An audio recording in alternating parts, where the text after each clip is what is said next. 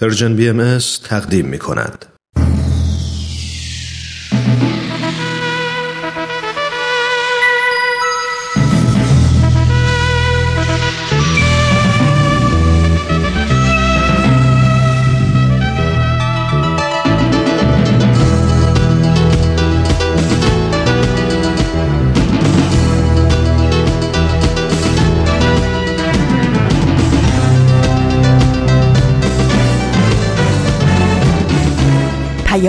دوست. برنامه ای برای تفاهم و پیوند دلها.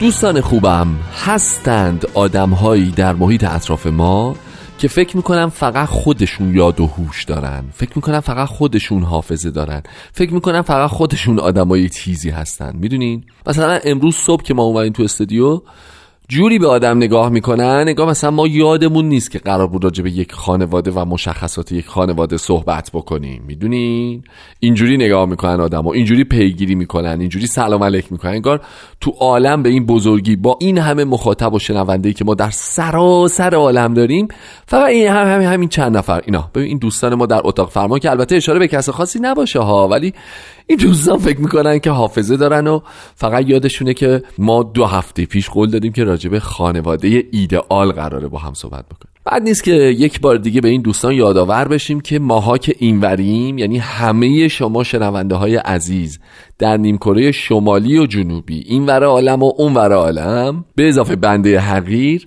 یادمون هست برنامه رو دنبال می‌کنیم و منتظر وعده هایی که داده شده هم هستیم. ما اینجور آدمایی هستیم. دوستان قول میدیم رو قولمون میستیم وقتتون بخیر. خوش اومدید به قسمت دیگه از سشنبه های نقره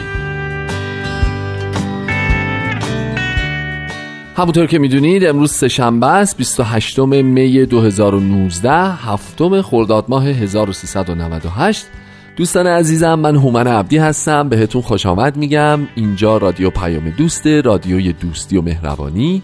این قسمت دیگه ای از مجموعه سهشنبه های نقره ما در طی این برنامه بازپخش اولین قسمت از مجموعه رادمردان جاوید رو خواهیم داشت و قسمت دیگه از فصل یک سپهر سخن رو به اتفاق خواهیم شنید. همونطور که خاطرتون هست ما هفته پیش نه هفته قبل ترش وعده دادیم که راجع به خانواده راجع به خانواده مطلوب راجع به خانواده ایدئال راجع به خانواده استاندارد به زعم خودمون و از دید خودمون صحبت بکنیم.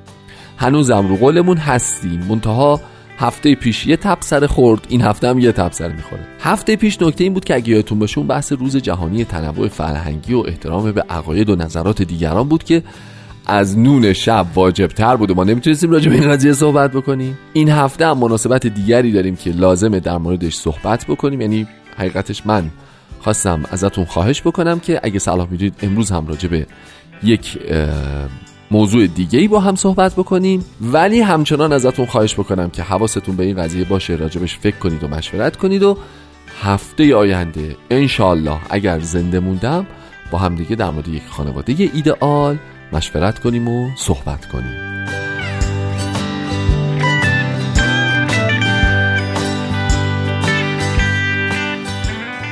و اما همونطور که می‌دونید امشب مصادف با سالگرد سعود حضرت بهاءالله پیامبر دیانت بهایی و به همین مناسبت فردا روز ویژه در تقویم بهایی است. حضرت بهاءالله یک وصیت‌نامه خیلی کوتاه موجز و گویایی دارند به نام کتاب و عهدی. در این کتاب و عهدی خب ایشون به نکات خیلی مهمی اشاره می‌کنن و مواردی که مهم هست و ما باید بهش توجه داشته باشیم رو به اختصار مرور می‌کنن و تاکید می‌کنن رو بعضی از اونها.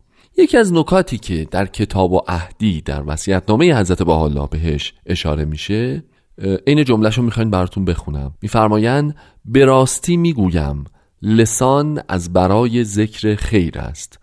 او را به گفتار زشت میالایید من فکر کردم که حالا که امشب شب سعوده و فردا روز سعود حضرت بهاءالله است و عالم باهایی داره فکر می‌کنه به اینکه خواسته های حضرت باحالا چی بوده از ماها و ما تا چه حدی تونستیم در اون سبیل حرکت بکنیم یا تو اون مسیر موفق باشیم؟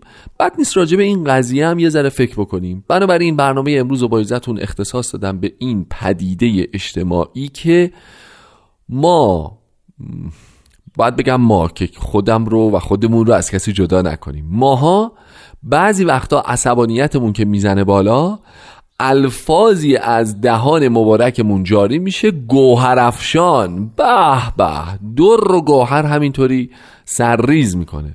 آقا ما یه پدیده اجتماعی داریم به نام ناسزاگویی فحش دادن. دور همیشه میشه. فحش دادن بد و بیرا گفتن ناسزا گفتن. خیلی پدیده عجیبیه. یعنی من اون سالهای آخری که ایران بودم یادم یه روزی طبق معمول راننده ها که اکثر راننده ها ببخشید همه راننده ها نه اکثر راننده های درون شهری گرفتار این پدیده هستن. دوباره سر یه تقاطعی بحث سر که حق تقدم با منه و با تو و اینا یکی اومد و اون یکی ناراحت شد که چرا. اون اومد شیشه رو داد پایین. اظهار نظرهای مفصلی در مورد بعضی از اعضای خانواده که راننده مقابل کرد. و بعد اون آقا یه کلام گفت خودتی رفت؟ این آقا اومد بره. و همچنین توجه هم جمع شد که ببینم که این آقایی که با سراحت لحجه مثال زدنی بدونه که این آقا رو تا سی ثانیه قبل بشناسه اینقدر راجع به بستگان نزدیک ایشون اظهار نظر کرد کیه و چه تیپیه و چند سال است وقتی نگاه کردم توجه به یه قضیه دیگری جلب شد. دیدم وای خدای من ایشون راننده آژانس بود؟ و عقب دوتا خانم نشسته بودن. و اصلا من مونده بودم که یعنی چی الان؟ و این آدم در ادامه مسیر چجوری می‌تونه تحمل بکنه که الان این دوتا خانم عقب ماشین نشستن و ایشون انقدر شیک و ملیح و مجلسی گوهرفشانی کردن واقعا. یعنی یه موقعی آدم فکر می‌کنه که چقدر این اتفاق تو زندگی روزمره بعضی عادی شده. اینقدر که اصلا متوجهش نیستن.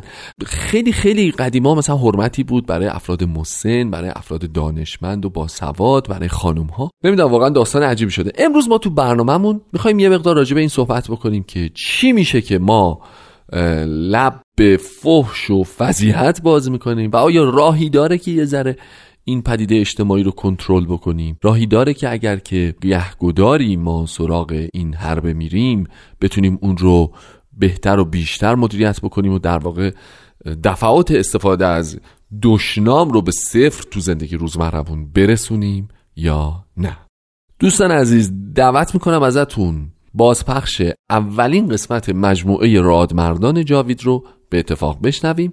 بحثمون رو بعد از این برنامه با هم ادامه خواهیم داد.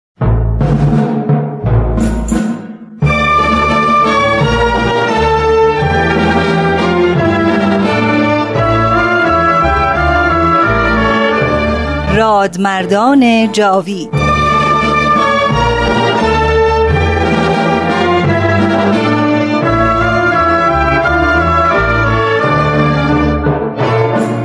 و اما در این ظهور ازهر و سلطنت عزما جمعی از علمای راشدین و فضلای کاملین و فقهای بالغین از کأس قرب و وسال مرزوق شدند.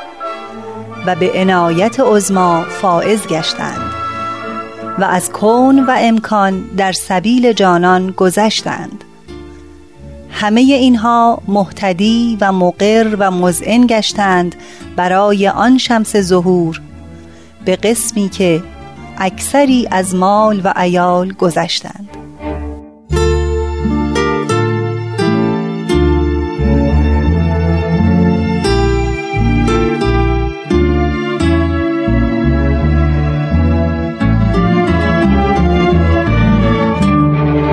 داستان پیدایش ادیان الهی با وجود همه شباهتها داستانی شنیدنی است. واقعی اما باور نکردنی. اساتیری اما نزدیک. افسانه‌ای اما ملموس. دست نیافتنی اما همینجا. قهرمانانش آشنا. ستمگرانش بیپروا. مظلومانش مؤمن. ظالمانش منکر مقتولینش محکم قاتلینش لرزان. بانیانش همسایگان اما از جهانی دیگر. پیروانش همراهان اما اهل همین اطراف.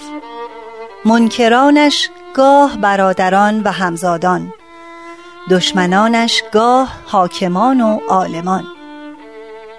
در این میان بسیار بودند آنان که راه را پیمودند از تردید به اطمینان از شک به یقین از دشمنی به دوستی از کینه به عشق از بیتفاوتی به اعتنا از ثروت به فقر از منزل به مقتل از عزت به ذلت و از هرچه دنیایی به آنچه ملکوتی.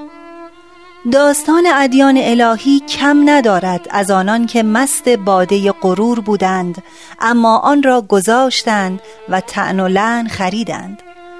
از آنان که از جاه و مقام درگذشتند و در پی محبوب به بوریایی قانع شدند.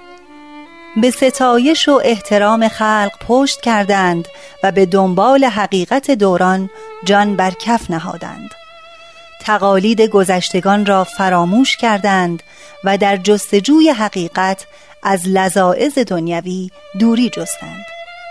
در این میان بودند آنان که هدایت خلق را به عهده داشتند. اما زمانی که رهبر حقیقی را شناختند دست از عنوان و مقام شستند و به هدایت مردمان در جهت شناخت او پرداختند. به محبوب حقیقی عشق ورزیدند و جان خیش در کوچه و بازار فدا کردند. حضرت بهاءالله شارع دیانت بهایی درباره آنان چنین فرموده. یا حزب الله علمای راشدین که به هدایت عباد مشغولند و از وساوس نفس اماره مسون و محفوظ ایشان از انجم سماع عرفان نزد مقصود عالمیان محسوب. احترام ایشان لازم. ایشانند عیون جاریه و انجم مزیعه و اسمار صدره مبارکه و آثار قدرت الهیه و بهور حکمت سمدانیه.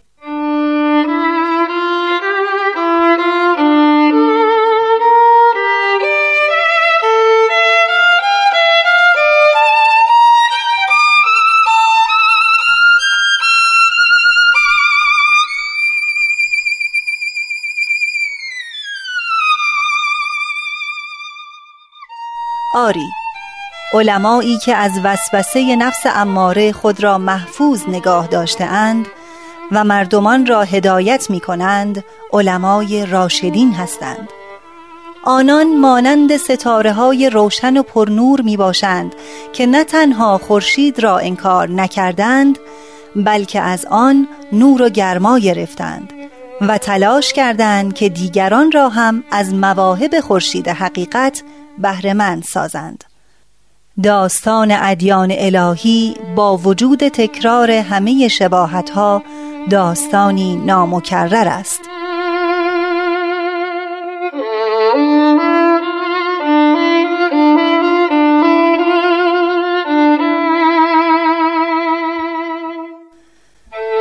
دوستان در این سری برنامه قصد داریم تا شما را با تعدادی از این ستاره های نورانی آشنا کنیم. این بار سرگذشت ادیب طالقانی را ورق می‌زنیم.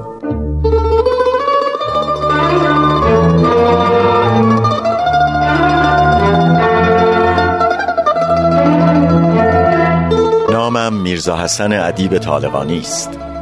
متولد سال 1264 قمری در قریه زیبا و خوشمنظره کرکبود طالقان هستم. در خانواده به دنیا آمدم که به علم و دانش مشهور بود. خاندان من همگی از مجتهدین بنام بودند که شهرتشان از منطقه طالقان فراتر رفته بود. پدرم میرزا محمد تقی از علمای زمان خود و معلم زینت و دوله دختر فتحعلی شاه قاجار بود.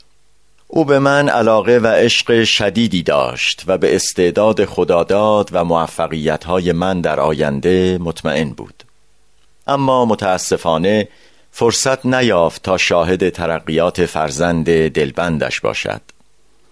و در سال 1275 هجری زمانی که من تنها یازده سال داشتم از دنیا رفت. به میراث امامه پدر بر سر این بنده بستند. تحمل آن بار خیلی بر من شاق بود و از زیر آن بار به کنار رفتن مشکل می نمود.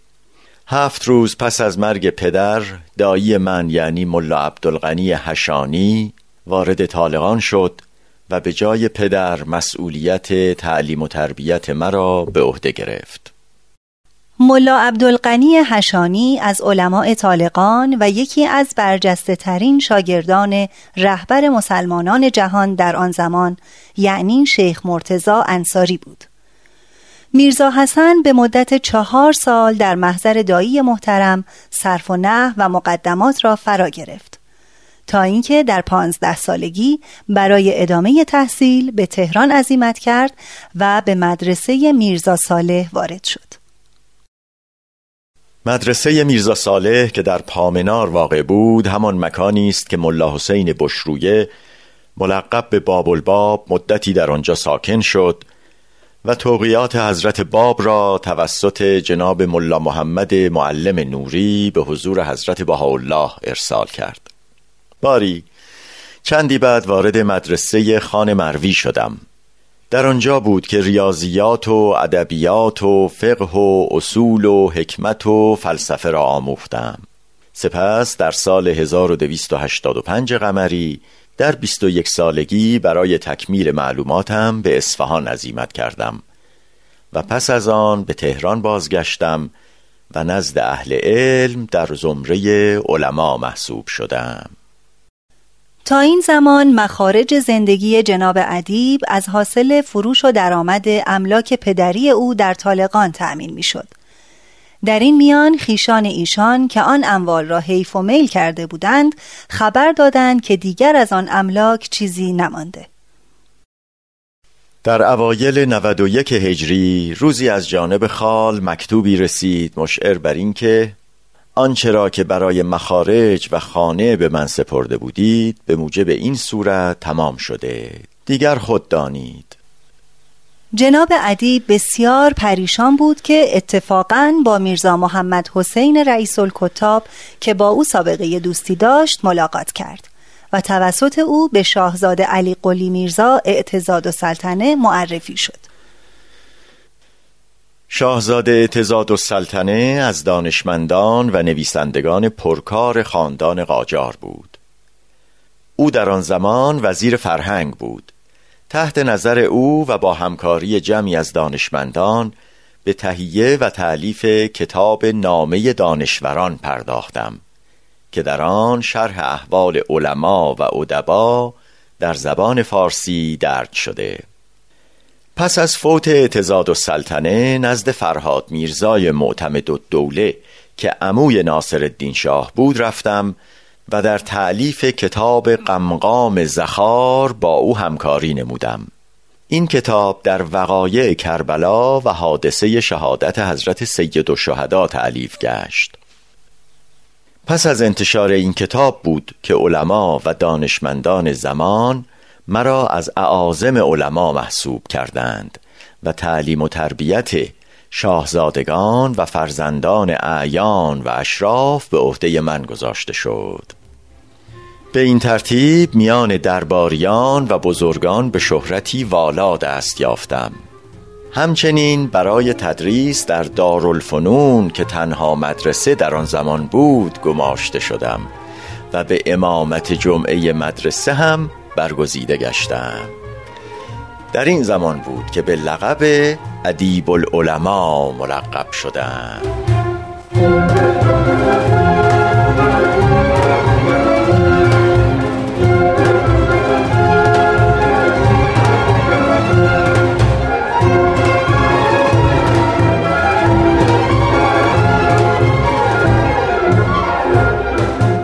جناب ادیب با یکی از مجتهدین به نام یعنی شیخ هادی نجم آبادی محشور بود. شبی با ایشان در مسئله ای تحقیقی مطالبی گفت. شیخ هادی اشاره ای کرد که زندگی جناب ادیب را دگرگون ساخت. جناب ادیب العلماء نظریات شما شبیه حرفهای طایفه بابیه است. سخن همین است. این حقیقت است. به هر کس می‌خواهد منصوب باشد. اما جناب شیخ اصلا توقع نداشتم. دلخور نشوید. قصدی نداشتم. من سخن هر طایفه را احتمال صدق و صلاح می دهم جز این طایفه را. برای عقاید آنان ارزشی قائل نیستم. آیا در مطالب آنان سیر کرده ای؟ خیر هیچگاه. باز هم به مباحث ادامه دادیم تا اینکه مطلبی دیگر بیان نمودم. شیخ گفت جناب ادیب گمان کردم فرمودید با طایفه بابیه کاری ندارید. پس این مطالب را که از آنان است از کجا دیده اید؟ جناب شیخ مرا با این طایفه کاری نیست. اما این سخن نیز از آنان است. شما فکر می کنید نظرات آنان قابل تحقیق است؟ اگر از من می‌پرسید می‌گویم آری. آنها حرفهای شنیدنی بسیار دارند. از این سخنان حالم بسیار تغییر کرد. به خود گفتم چرا باید تا حال تو در مطالب این طایفه سیر نکرده باشی و ایشان را محل اعتنا ندانسته باشی؟ اما با شیخ چیزی نگفتم و اصرار کردم که زودتر از این سفر مراجعت نمایم. خلاصه که در انجام تحقیق در امر بابی مصمم شدم. هرچند تصور حقیقت و حقانیتی در آن نمی نمودم با یک بهایی سابقه آشنایی داشتم. فورا به دیدار او رفتم. به او گفتم پریشان نشو از سخن من وحشت نکن اما هاشا هم نکن. من یقین دارم که اگر تو از این طایفه نباشی با ایشان راه داری. می‌خواهم از کتب ایشان برای من بیاوری. بیچاره از سخن من رنگش متغیر شد و حالش دگرگون. به او اطمینان دادم که قرض اطلاع بر حقیقت امر است و قصد تحقیق در احوال این طایفه و ابدا خیال فساد و افساد نیست. همین که اطمینان حاصل نمود رفت و کتابی آورد. آری سرانجام آنچه را می‌خواستم یافتم. شبهات به کلی از میان رفت و شک به یقین تبدیل شد.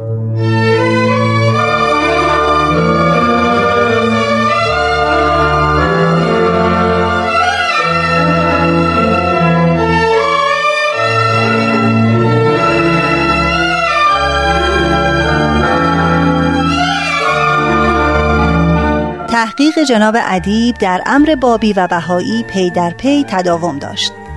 کتب و الواح بسیار و دیدار با چند مطلع و مبلغ ایشان را به دیدار با عالم جلیل آقا محمد قائنی نبیل اکبر موفق ساخت. پس از مباحثات و گفتگوهای مداوم با ایشان سرانجام موفق به تصدیق امر بهایی شد و این در سال 1306 هجری اتفاق افتاد. از آن پس دیگر آرام و قرار نداشت. روز و شب به تبلیغ امر جدید مشغول شد. می‌خواست حقیقتی را که خود دریافته بود به دیگران هم عرضه کند. جناب ادیب در فن سرودن شعر نیز طبعی خداداد داشت و ذوق سرشار ادبی و علاقه ایشان به شعر و ادبیات او را بران می داشت گهگاه اشعاری به سراید و حالات روحانی خیش را به زبان دلنشین شعر بیان کند.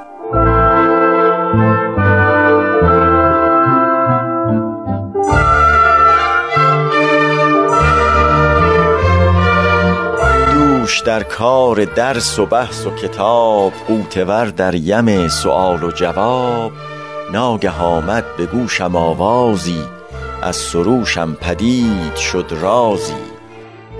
حاطف غیبم این ندا در داد کی ادیب ای به درس و بحث استاد. تا به کی سر به جیب فکر و خیال؟ تا به کی در خیال بحث و مقال؟ چند در جستجو و در طلبی چند از وهم خیش در تعبی. طالب وصل یاری اینک یار عاشقی سر بنه به پای نگار. جان به کف نه که جان جان آمد دل بیاور که دلستان آمد. چون که بشنیدم این سروش از غیب سر برآوردم از دریچه جیب. چشم دل بازگشت و جان دیدم پرتو جلوه نهان دیدم. عقل و ادراک و حس تمامی رفت پختگی شد پدید و خامی رفت. جان به جانان رسید و روح به روح جسم را حرکتی است کالمذبوح جان چو در راه دوست گشت نثار بستر تن ز پرنیان یا خار. خواه بر تخت و خواه بر تخته خام وی را طعام یا پخته. تلخ و شیرین به کام یکسان است جسم محکوم و حکم با جان است.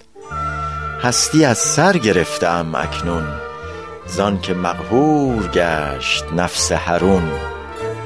حبذا زین عطا و فضل و کرم که مرا شد نصیب در عالم.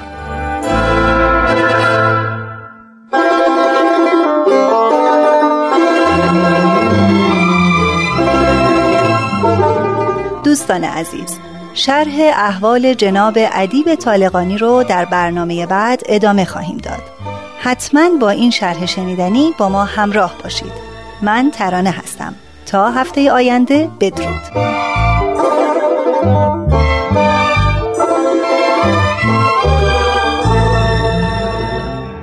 اولین قسمت رادمردان جاوید رو شنیدیم با هم. یادتون باشه گفتیم که با همدیگه بپردازیم به اینکه چجوری می‌تونیم فحش دادن رو از زندگی روزمره ببریم بیرون یعنی روش های آیا داره یا نه. یه نکته که میگن خیلی مهمه اینه که اول بسنجید ببینید کجاها بیشتر فحش می‌دید. موقع رانندگی بیشتر فحش میدین موقع تماشای فوتباله موقع مذاکره تلفنی با یه فرد مخصوصه که احساس راحتی می‌کنیم. هر موقع اول اینو آمارش رو در بیارید. تو اون موقعیت خاص یه دونه از این کاغذهای پشت چسبدار یه یه که چسب معمولی فقط بچسبونید پشت مچ دستتون. همین که اینو لمسش می‌کنید بهتون یه آلارم میده که حواست باشه. من اگر موقع رانندگی ناسزا میگم همون اولش اگه این چسب رو بچسبونم پشت مچ دستم تا آخر مسیر حواسم بهش هست و سعی می‌کنم که مدیریتش بکنم. یه نکته مهمتری و تاثیرگذارتر اینه که جریمه تعیین بکنید برای خودتون. دو تا راه داره. یکیش اینه که یه قوطی یه جعبه یه شیشه رو اختصاص بدید به جریمه و مبالغ خوبی هم توش بریزید نامردی نکنید.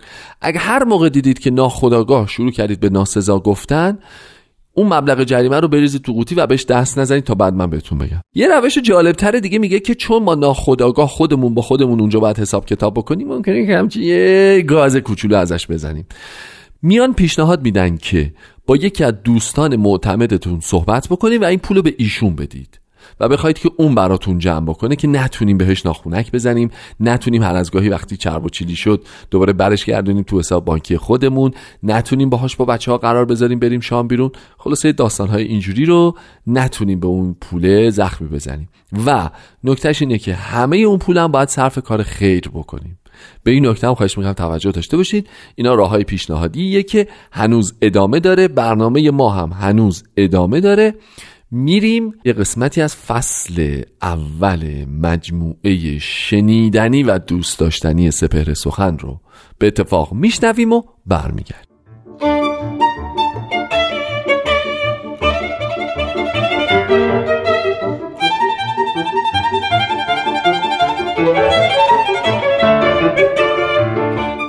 سپهر سخن فصل اول.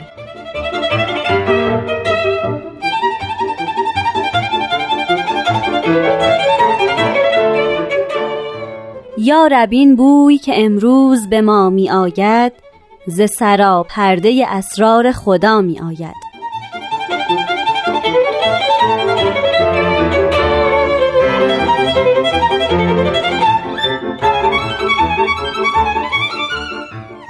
شنوندگان دوست داشتنی رادیو پیام دوست وقت شما به خیر. من یوشا راد هستم و این اولین قسمت از فصل اول مجموعه برنامه جدیده به نام سپهر سخن. همونطور که می‌دونین آثار مکتوب به جامونده از حضرت بهاءالله پیامبر آین باهایی بسیار زیاده و به صد جلد می‌رسه. شما عزیزان تماسهای زیادی با ما داشتین و ازمون خواستین که به این آثار بپردازیم.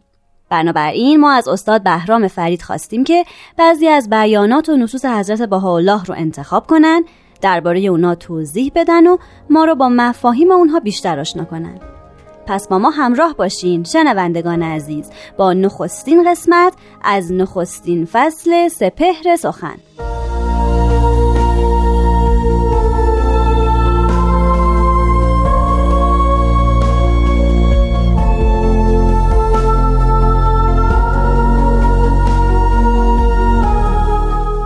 حضرت بهاءالله میفرمایند ای دوستان سراپرده یگانگی بلند شد.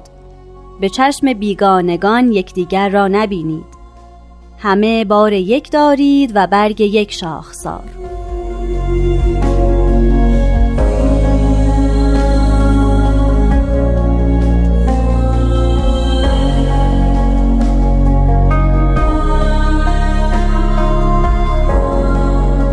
همونطور که می‌دانید این بیان حضرت بهاءالله یکی از درخشانترین و برجسته ترین کلمات حضرت بهاءالله است و اونقدر در کتب بهایی و غیر بهایی نقل شده که گاهی به صورت ضرب المثل در آمده و برخی از دوستان این کلام حضرت بهاءالله رو به معنای شعار امر بهایی در نظر گرفتند. همه بار یک دارید و برگ یک شاخسار.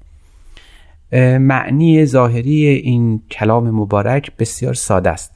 یعنی اینکه وحدتی پیدا شده که در زل این وحدت همه ابناع انسانی باید گرد هم جمع بشن. وحدتی فراهم شده که مردم باید لباسی از این وحدت بردوزن و بر تن خیش کنند کنار هم بنشینند با هم رفع اختلافات کنند و شعون وحدت رو در تمام زندگی خودشون جاری کنند به چشم بیگانگی به یکدیگر نگاه نکنند همدیگر رو قوم و خیش خود بشمارند و البته شعون وحدت مراتب وحدت و اتحاد رو در تمام مراحل زندگی خودشون به منصه ظهور برسونند. ام از اتحاد دین، اتحاد عمل، اتحاد قول، اتحاد فعل و اتحاد باورها و عقاید. چنین وحدتی به حیات اجتماعی ما هم سر می‌زنه. یعنی اینکه در حیات اجتماعی هم همه چون برگ یک درخت باشیم به مسابه هم ولی هرگز به تصاوی نیندیشیم. یعنی برابری مطلق رو فراچشم نکنیم. همه برادران یکدیگر هستیم و به مثال مهمی که در همین بیان آمده باید درخت حیات رو چنان در نظر بگیریم که اوراق این درخت هستیم. این بیان مبارک اغلب در آثار بهایی به مسابه وحدت در نظر گرفته شده. به مسابه وحدت معنا شده. اما معنای دیگری هم در این کلام خدا هست. حضرت بالا میفرمایند که همه بار یک دارید. دار به معنای شجر است. اینجا حضرت بالا صحبت از یک شجره کردن و نه دو. به این علت که همیشه در ادیان الهی تا پیش از حضرت بهاءالله از آدم بدیع اول تا حضرت باب آخرین پیامبری که بشارت به ظهور حضرت بهاءالله دادند تمام این پیامبران الهی اولیاء رحمانی همگی صحبت از دو شجره کردند شجره طیبه شجره خبیسه به منطوق قرآنی اون. یعنی اینکه در جهان همیشه چنین رسم بوده. که مؤمنان انسانها به دو گروه تقسیم میشن. آنانی که در زل شجره طیبه هستند نیک کردارند مؤمنانند باورمندان حقیقی هستند. و شجر دوم شجره خبیسه است که پیروان اون مشرکانند غیر مؤمنانند غیر باورمندانند. کسانی هستند که به نفع اقدام می‌کنند و منکر حقانیت الهی میشن. همیشه این تقسیم بندی وجود داشته. مؤمن و غیر مؤمن. کسی که پیرو اثبات حقانیت است و کسی که در برابر این اثبات به نفع برمیخیزه. چنان که در قرآن به این دو کلمه مبارکه اشاره شده. یعنی به این دو شجر. در قرآن آمده است که علم تر کیف ضرب الله مثلا کلمتا طیبتا که شجرت طیبتن اصلها ثابتون و فرعها فی السما. از پس این آیه آیه دیگری است که و مثل و کلمت خبیستن که شجرت خبیستن اجتست من فوق الارض ما لها من قرار. همونطور که می‌بینید در قرآن صحبت از دو شجر است. تمام مفسرین قرآنی همگی از جمله تفسیر تبری تفسیر ملا محسن فیض کاشی همگی این دو شجر رو به ایمان و غیر مؤمن به ایمان و شرک به مؤمن و غیر مؤمن معنا کردند.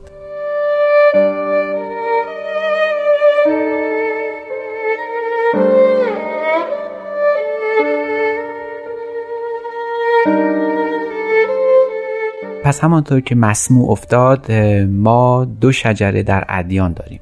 تمام ادیان برای فصل و وصل آمدن. فصل بین مؤمن و غیر مؤمن و وصل مؤمنان و اتحاد اونها بین یکدیگر. اما جالب این است که حضرت بهاءالله در این بیان مبارک صحبت از یک شجره کردن و همان شجره طیبه الهی است.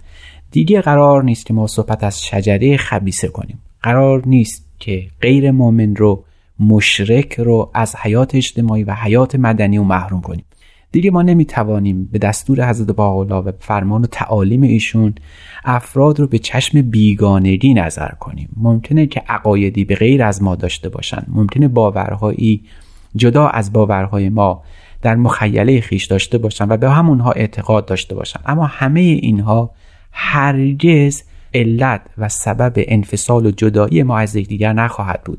ما ممکنه باورمندان به عقاید متفاوت باشیم ولی حضرت بالا اینجا از یک شجر صحبت کردن. درختی که توسط حضرت بهاءالله در زمین انسانی در زمین عالم انسانی کاشته شده اوراق و اسمار واحد داره و همه انسان ها مشمول این لطف الهی قرار گرفتن. بنابراین تقسیم بندی به یار و اغیار تقسیم بندی به باهایی و غیر باهایی تقسیم بندی به شکل مؤمن و غیر مؤمن در امر باهایی جایز نیست. اندالله شاید تفاوتهایی وجود داشته باشه. اما در حیات انسانی ما روی کره زمین دیگه چنین تفاوتی هرگز چنین تفاوتی دیگر وجود نخواهد داشت. هر کسی می‌تواند به این تعلیم عرض با الله متمسک باشه و از حقوق اجتماعی مدنی و حقوق عقلانی و آزادمنشی خودش در رفتار اجتماعی خودش بیاندیشه و عمل بکن معنای دیگری هم این بیان حضرت با داره. یعنی ای دوستان سراپرده یگانگی بلند شد به چشم بیگانگی یکدیگر را مبینید. همه بار یک دارید و برگ یک شاخسار. در اینجا شاید معنی سومی رخ بگشاید و اون این است که همیشه از دو شجر صحبت شده شجر نف شجر اثبات. پیش از این باید توضیح بدم که در ادیان قبل از حضرت باولا مسئله عهد و میثاق الهی چندان روشن نبود. یعنی صحبت از ولایت حضرت علی در قرآن مطرح نشده. اگرچه حدیث قدیر خم برای اهل بسر کفایت داشت اما سراحتش مانع از این بود که افراد با روشنی تمام به حقانیت حضرت علی اقرار بکنند. در دیانت حضرت مسیح هم همچنین قضیه تکرار شده است. در تمام ادیان دو شجر نفی و اثبات هست. اما در امر بهایی وقتی حضرت با صحبت از بار یک دار می‌کنیم و صحبت از یک شجر فرمودن همینجاست که جان معنا از این کلام الهی برمیاد. و اون اینه که عهد و میثاق در مورد حضرت بالا چنان وسیقه چنان محکمه که فقط در یک شجره برآمده و به این شجره هم اکتفا میشه کرد. برای مؤمنان در امر بهایی هرگز دچار انشقاق و تحذب در دین الهی نمی‌شوند. ما به منطوق این بیان مبارک در امر باهایی دیگه شاهد تحذب و فرقه فرقه شدن امر باهایی نخواهیم بود. در امر باهایی یک شجر است یک باور است یک دین است و یک مذهب. تفاوت‌های معنی از افراد گوناگون از بیانات الهی هرگز منجر به تفرقه و تحذب و تفرق نخواهد شد. حضرت حالا فرمودند که این شجر مبارک یک عهد وسیق داره که اون حضرت عبدالبهاز و پس از اون چنین عهد وسیقی و یگانه ای و واحدی به حضرت ولی امرالله و بیت اعظم هم انجام میده است. بنابراین همونطور که می‌بینیم ای دوستان سراپرده یگانگی بلند شده خیمه یک رنگی برآمده و دعوت می‌کنه صاحب خیمه که به همه انسان ها فارغ از هر نوع اندیشه یا باور دینی هستند به زیر این خیمه یگانگی در بیان و به آرامش حقیقی که نزدیک شش هزار سال منتظر بهش دسترسی پیدا کنه بالاخره فائز بشه. گاهی اوقات ممکن است از ما بپرسند که این بیان مبارک که صحبت از سراپرده یگانگی بلند شد خطاب به کیست و در چه زمانی به دست ما رسیده. این بیان مبارک خطاب به یکی از مؤمنان به حضرت بهاءالله در زمان حضرت بهاءالله است که از ایشون درباره وحدت و یگانگی استفسار کرده. او حاجی میرزا حیدرعلی اصفهانی است که جزو اصحاب حضرت بهاءالله هم در دوره حضرت بهاءالله و هم در دوره حضرت عبدالبها است. لوحی که این بیان در اون مندرجه در عکا نازل شده و حضرت بهاءالله در ابتدای دوره عکا قصد ترسیم اهداف بلند دیانت باهایی رو کردن و در کتاب اقدس و در دیگر آثار باهایی این طرح رو به نهایت تفصیل مرقوم فرمودن. این بیان مبارک در عین حال حاوی اهمیت شن انسان هم هست. یعنی در ضمن این لو که این بیان آمده است حضرت بهاءالله دائما راجع به مقام انسان صحبت کردند که اگر بشود و وقت دیگری فرصتی فراهم شود در مورد اون صحبت خواهیم کرد. همینجا به عنوان حسن ختام عرض بکنم که این بیان مبارک می‌تواند در لوح مقصود حضرت بهاءالله شما به عنوان یک گزیده ای از بیانات حضرت بهاءالله اون رو پیدا بکنید. در لوح مقصود که تعب شده این بیان رو حضرت بهاءالله بار دیگر خطاب به اهل عالم گفتند. لوح مقصود در انتهای حیات حضرت بهاءالله نازل شده. بار دیگر حضرت بهاءالله به همون سخن ابتدایی خودشون در ابتدای ظهور مراجعه کردند و این بیان رو خطاب به اهل عالم هدیه کردند ای دوستان سراپرده یگانگی بلند شد. به چشم بیگانگان یکدیگر را مبینید همه بار یک دارید و برگ یک شاخسار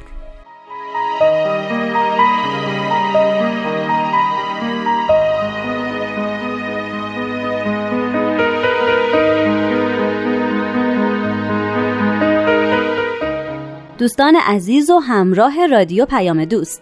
خیلی ممنون که به نخستین قسمت از نخستین فصل سپهر سخن گوش دادین. ازتون دو تا درخواست دارم. اولیش که معلومه حتما به برنامه های بعدی سپهر سخن هم گوش بدین.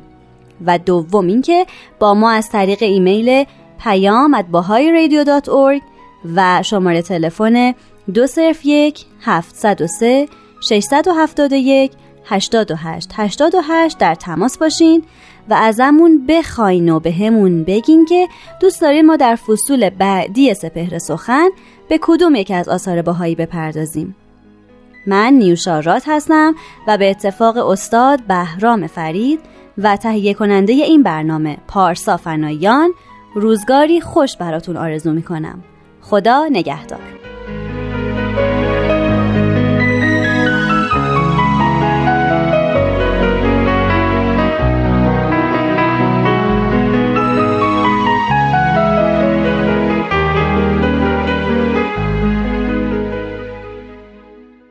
خب یه قسمت دیگه از فصل اول سپر سخن رو شنیدیم. در مورد اینکه چیکار بکنیم که بتونیم ناسزا رو از زندگیمون ببریم بیرون صحبت کردیم. یه روشش این بود که بررسی بکنیم کجا بیشتر فوش میدیم. یه روشش این بود که جریمه برای خودمون تعریف بکنیم. یه روشش اینه که خودمون رو تنبیه بدنی بکنیم. خیلی ساده است. یه کش از این کشای ماست بندازین دور مچ دستتون. هر موقع ناخودآگاه این کار کردین بکشید عقب تق ولش بکن. این تنبیه بدنی کار می‌کنه. مطمئن باشید. حواستون بهش باشه. و یه نکته روانی مهمه دیگه. چه کسی براتون مهمه؟ با چه کسی خیلی رو درواسی دارید؟ همیشه فکر کنید موقع فش دادن اون هست. خانومتونه همسرتونه خانواده همسرتونن رئیستونه نمی‌دونم. یه هنرپیشه هست که خیلی دوستش دارین. هر کی. اینجور مواقع همیشه اونا حی حاضر کنار خودتون تصورش بکنید.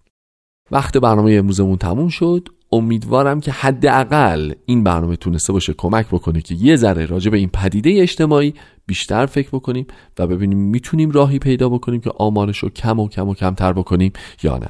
امیدوارم موفق و معید باشید. تا هفته آینده خدا نگهدار.